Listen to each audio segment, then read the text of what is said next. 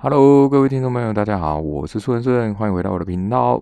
那这是一个一个在讲古琉球故事的频道，就是以前的天孙氏的故事啊，跟现在的一些你们看到的故事，可能都在讲后面的什么上真王啊这些的不太一样哈，在讲天孙氏的故事。那很多天孙氏的记载基本上哈都都没有记载，只流传在这个最主要的啊。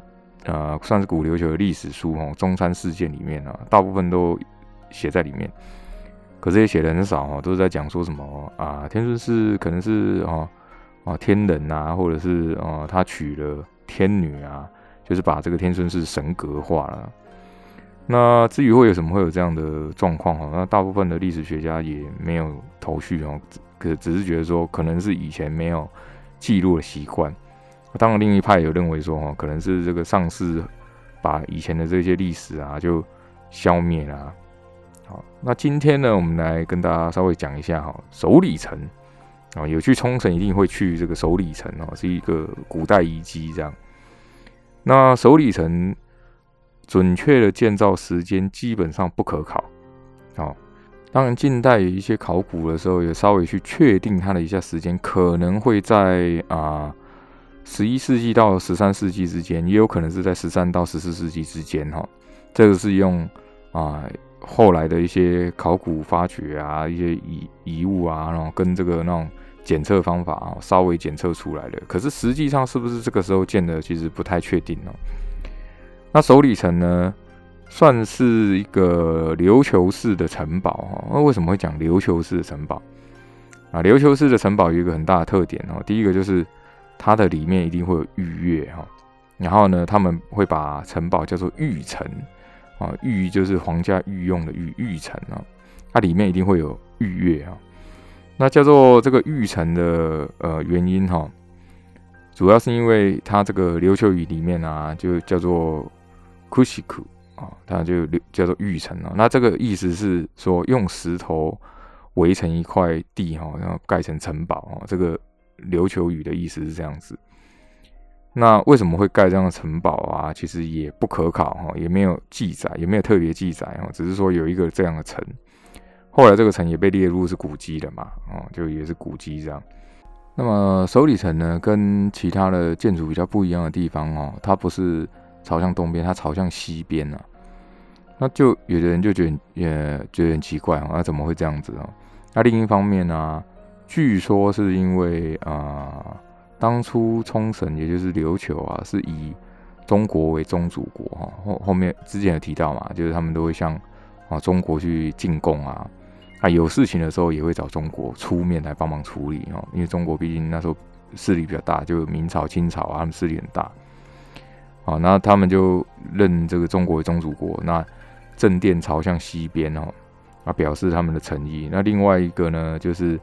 啊，众臣去朝拜的时候啊，哦，太阳会从正殿的后面那升起来哦，看看起来更神圣哦。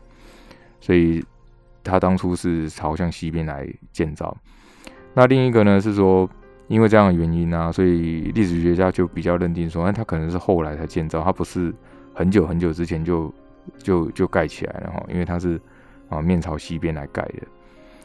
那。这个首里城里面哈，这如果有去过啦，里面还有这个匾额嘛，有写这个中山市土啊，有个匾额在它的王座上面。那这个匾额呢，是清朝康熙的时候赐给这个琉球王国的。好，那本来呢，中国皇帝那时候赐了总共应该有九块匾额给给这个琉球，不过呢，大部分都在二战的时候啊，都被烧掉了。那只有三块被复原哦，就是康熙的这个中山仕途。那雍正也有送一块叫吉瑞求阳啊。那乾隆也有送一块，就是只剩三块。啊，不过呢，这个都是啊后来所恢复的哈，因为匾额其实都在二战的时候其全部都烧掉了。那这只是这是用这个啊后后面的这个历史学家哈去用皇帝的字体啊去去把它制作出来，算是。呃，可以算是赝品呐，啊，不过因为它是用他们的字体去，呃，去做出来的嘛，啊，那其实大家后来看到的，基基本上都是后面恢复了，它不是它不是正品啊，因为正品都是被烧掉了。那如果后面没有呃，就之前没有去过首里城哈，其实比较可惜哈，因为首里城差不多在二零一九年哦十月底的时候啊凌晨的时候发生了一个大火，那大火是怎么呃怎么发生的？没也没有特别特别说明，不过。啊，正殿、北殿、南殿啊，就里面的这个七栋建筑物都被烧毁了，就非常非常严重。因为它有个原因哦，它基本上都是木造的啊。特别提一下，它里面木头啊，很多是从这个中国来的嘛。可是呢，有大部分是从台湾运过去，然后就台湾的木头。哦，那被烧掉啊，当然他们还是会继续重建哦。可是因为大部分都已经烧成，因为看那个新闻，其实烧得很严重，有的甚至整个不见了。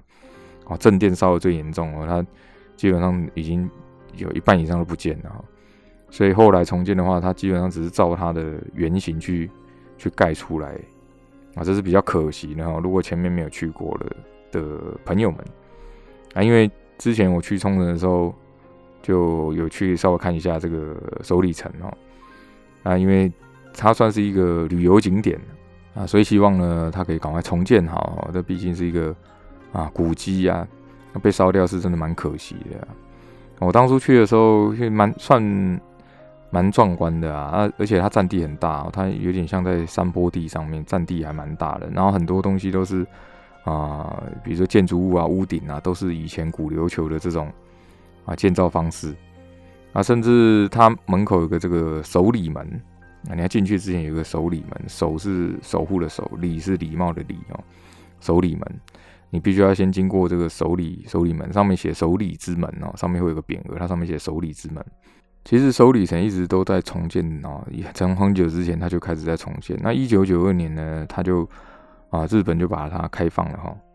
那开放完的时候，两千年的时候把它啊并入日本的第十一座世界文化遗产。它其实在一九九二年前前面哈，因为啊二战的时期嘛，一直有被这个破坏。所以一直它日本一直有在帮他们重建，那两千年的时候就才被选作为日本的文化遗产哦，因为它其实算是古琉球唯一一个比较大的城啊。古琉球其实还有很多城，可是因为是首里城比较有名。那同一年同一年呢，这个两千日元的日币啊，正面图案上面有这个首里城的首里之门哦，他直接把它印在日币上面。他希望呢，他可以赶快哈，赶快这个。把它盖好，因为其实它烧掉的时候，很多琉球人是很难过的啊，因为认为它这是一个历史性的遗产跟象征啊，所以其实是如果是琉球当地人的话啊，就会非常难过，而且甚至里面有一些什么资料啊，也都被烧掉了，其实真的很可惜哦。啊，以后盖好的时候呢，等这个疫情过去哦，的大家可以去看一下这个首里城啊。好，那上次呢讲到这个上山铺去帮这个新元玄的母亲看病嘛，那新月跟清泉木就把这个他的母亲啊慢慢引诱出来，因为他躲起来，他看到有陌生人来，他就躲起来哦。那清源清泉木就安抚他哦，就说啊没有关系哦，他在给你看病的。那上山部就看到他全身哈很很很干瘦，然后四肢纤细啊，如果不是说有手有脚啊，那也看不出来这个人哦。他就问说：“哎，他在这里到底有几年呢？”那秦月月就说：“应该是有很多年了啊，可是具体多久其实不太确定，可是应该也有十几年。”那三生木就跟他讲说：“哦，啊你那你把他手拉过来，我来替他把脉一下。”那后来这个清玄木呢，就啊稍微去拉他的手，因为他们跟他很那个妇人跟他很熟了嘛，所以不会拒绝哦。那三三富就缓缓伸出手啊，轻轻放在他那个脉搏上面啊。他觉得他脉搏哦，就跳动蛮奇怪，然后他就又又吩咐他们两个说啊，请他去把这个舌头伸出来哈。啊，秦月就就伸出自己的舌头啊，就演给这个妇人看。那妇人也觉得很奇怪哦，可是看他伸舌头，他也跟着一起做。那三三夫就赶快去用这个灯去照他的舌头看看了。那看了一看哦，他也没讲话，他就忽然站起来哦，就看一下四周，他就说啊，他在这里这么多年啊。啊，你是吃什么东西？是你们送食物给他吗？那秦月月就摇头，就是说啊，不是啊，我们是最近才发现他的。那在这之前呢，他应该是啃这里的树根哦。上上部就很好奇啊，就去摸那个啊石壁上凸出来的树根。他想不到这个树根是很柔软，而且有点弹性哦，就很像很像什么棉花还是这种啊软体食物之类的。然后他就有点恍然大悟，他说：“哦，原来是这样子。”这时候他就跟他们两个讲说：“哈，他应该是中了剧毒哦，而且是就很很古怪的毒。那这个毒啊，本来是会让他死掉啊，可是现在现在没有死啊，他就觉得很奇怪。啊，这时候看到这个树根，他才知道哦，这个上山部的古书上面有记载啊，树根会解这个会可以解毒哦。可是因为他中毒的时候已经太久了，毒已经。”入侵他脑部了，虽然有解毒了，可是这脑子还是被烧坏了，所以现在才会变成这样疯疯癫癫的样子。那秦月夜跟清泉木就很难过，就就就无法相信，就怎么会有人对他下毒？哦，那上山木就说啊，怎么被下毒其实不知道，可是可以活着真的是奇迹啊。那清泉木本来还想还想讲什么，可是上山富就。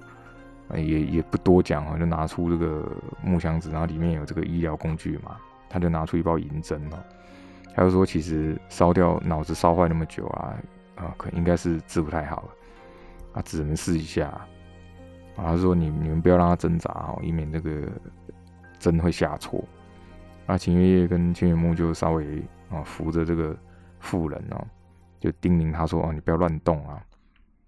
那这个妇人知道他们对他很好，就不会害他。啊，三三妇速度非常快我，就那种很细的针就扎在他头上的穴道里面。那想不到这个妇人完全没动，啊，三三妇就很奇怪，哎，怎么怎么那么奇怪，怎么完全不动？我就一瞬间呢，这个妇人忽然大哭哦，那讲就嘴巴里就是。就一直提到这个幸运学的名字哦，就是说啊，很对不起他，很对不起，而且讲话变得比较清晰一点哦，因为之前讲话都有点大舌头，然后结结巴巴，听不太清楚。那哭一哭，他忽然就睡着，就有点像昏过去就睡着了。那青牛木就把他帮他就安抚在安抚一下，安置在这个床床上啊，让他睡觉。那秦月就很好奇，他怎么会这样子啊？上山部想一想哦，就跟他讲说，刚刚这个是刺激他记忆的穴道啊。它是有一个原因哦，可能这个记忆太就是可能是不好记忆太过强烈啊，所以造成他的冲击哦。就是人的大脑很神奇啊，就是虽然失忆了哈，可是记忆还是会储存在某个地方。所以他刚啊替他针灸，就是去刺激他的记记忆中枢哦，让他啊可以恢复记忆。然后另外就是啊让他可以讲话比较清楚一点。可是如果啊记忆太痛苦啊，就会出现这样的状况啊。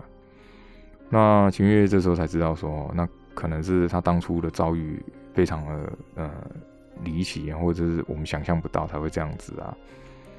那上山部就有点自责哈，就其实他就是为了要看病嘛，可是没有想过说，如果是比如说这种精神疾病啊，会不会对他造成什么影响啊？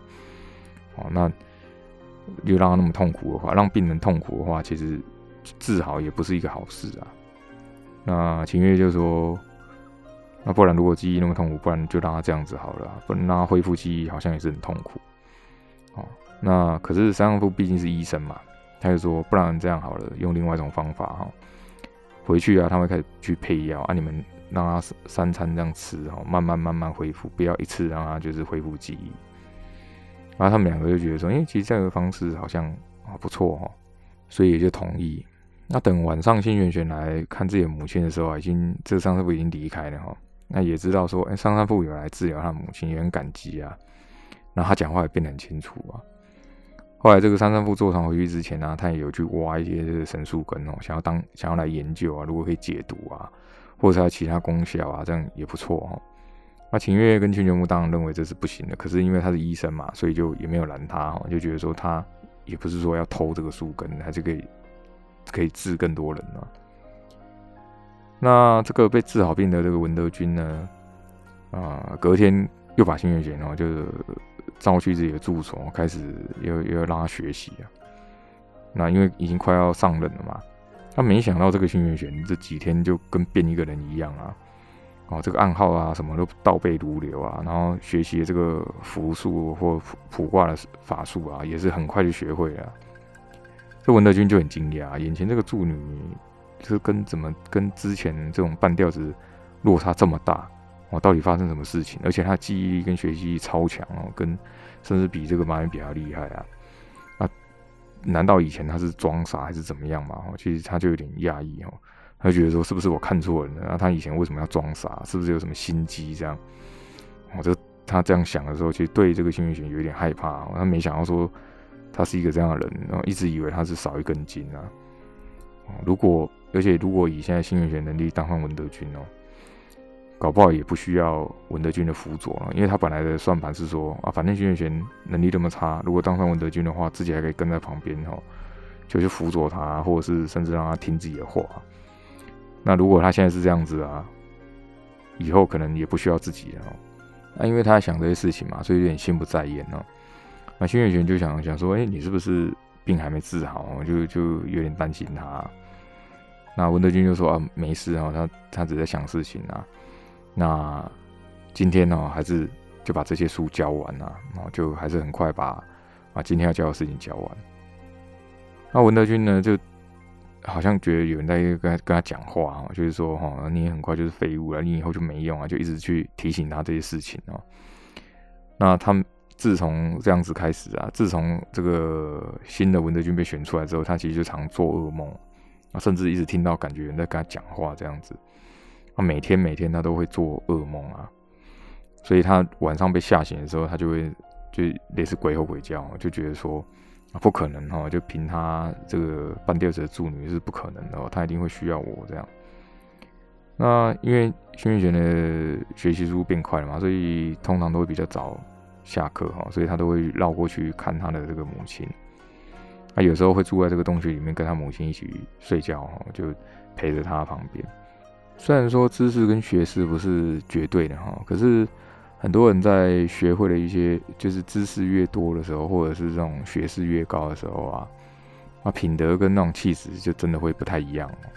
很多比如说啊，当然不是说绝对啦，可是很多这种啊，比如说气质彬彬、文质彬彬的人，可能就是啊，真的啊，很真的有一些学问哦，或者是说啊，看的书啊，学习的知识比较多哦，这。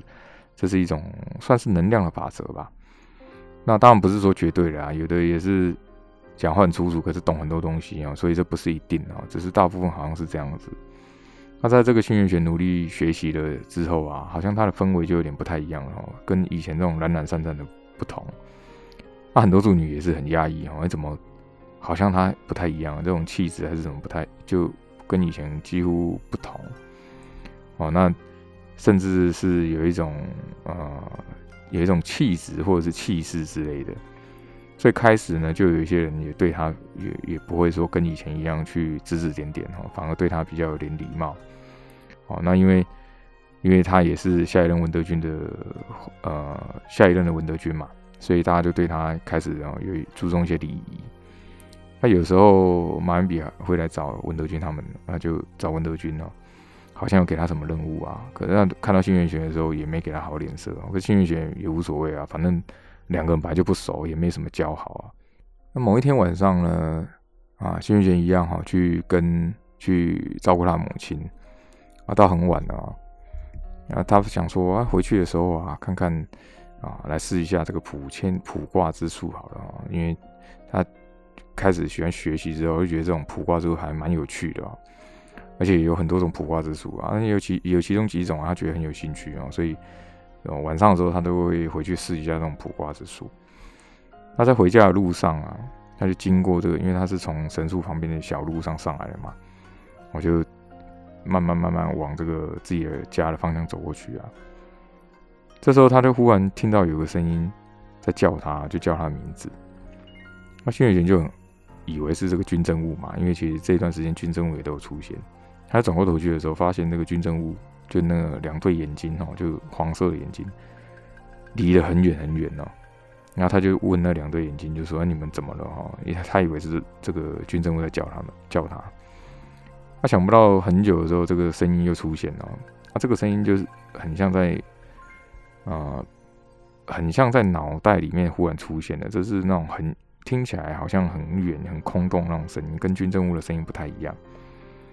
哦，那他就这个声音就跟他讲说啊，即将会有这个灾难呐，那要赶快让大家去避难。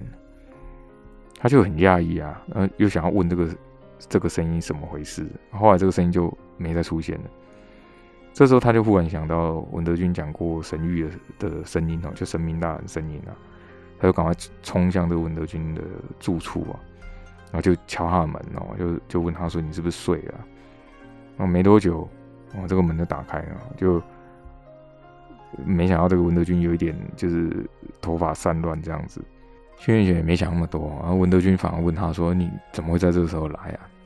那文德那个幸运玄就问他说：“请问你听到声音是怎么样啊？那个声音是不是啊，很像在脑袋里面出现的那种声音哦？好像听起来好像很远这样，可是其实就好像又好像在你旁边哦。”那文德军就跟他讲说：“哎，对，这个就是类似这样的声音。那你怎么会知道啊？”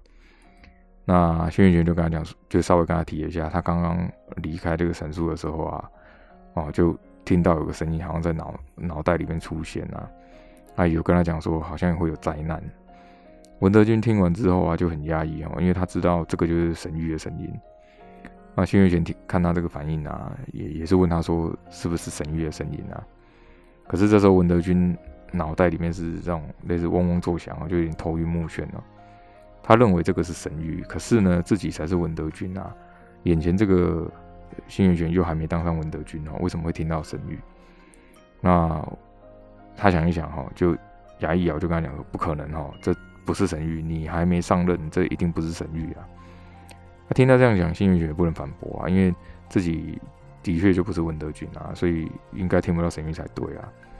可是这个声音又一直在跟他讲说会有灾难啊，所以他就很紧张啊，就跟文德军讲说：“可是这个声音的内容啊，好像说是很很会有灾难啊，是不是应该还是要跟大家讲啊？”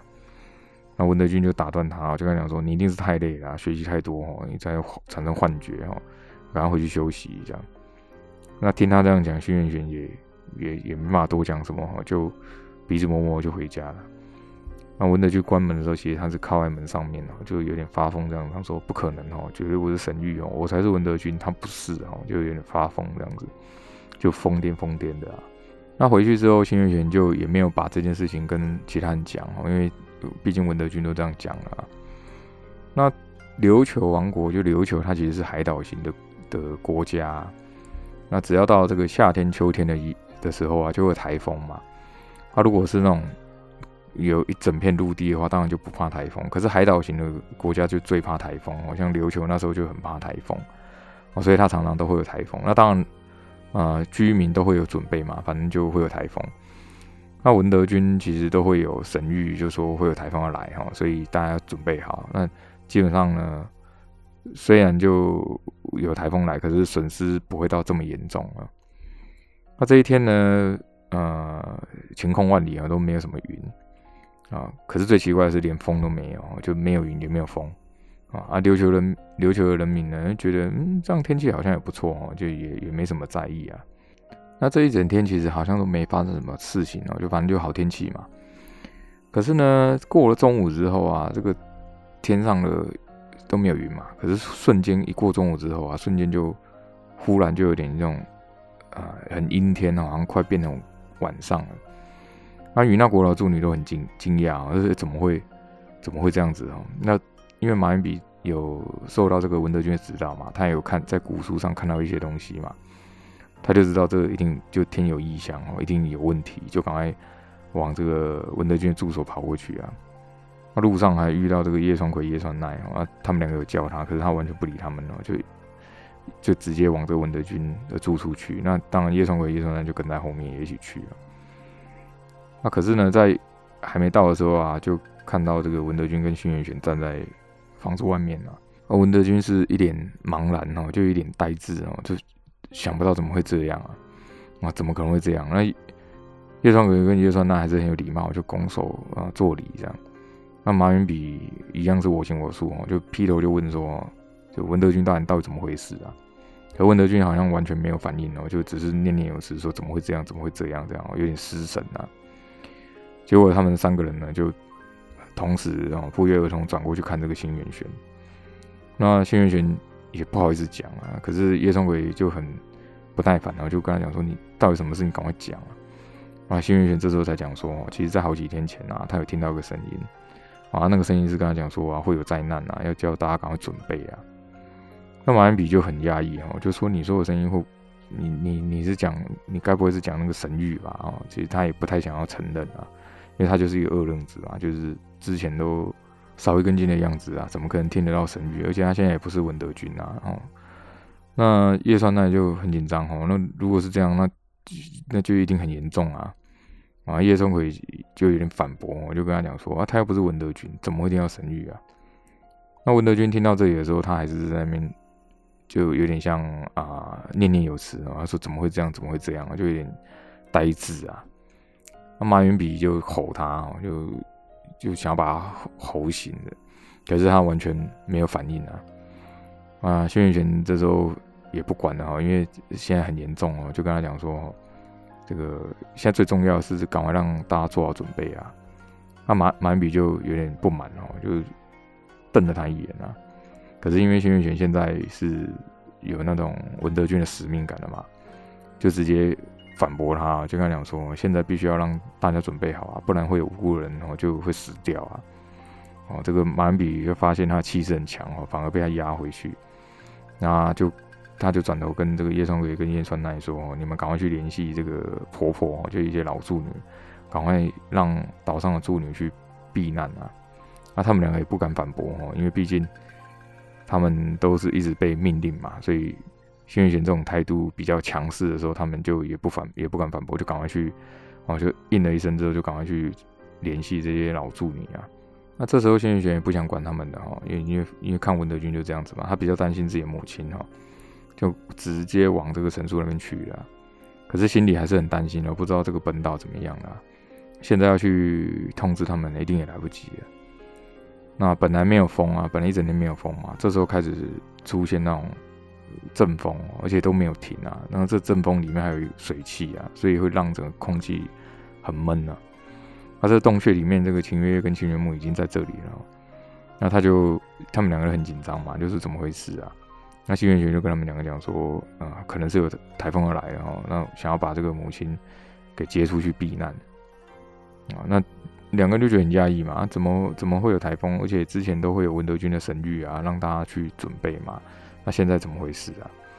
哦，那他才，可是新元玄这时候也不好意思去讲说，啊，他之前有听到神谕哦，那秦月这时候忽然。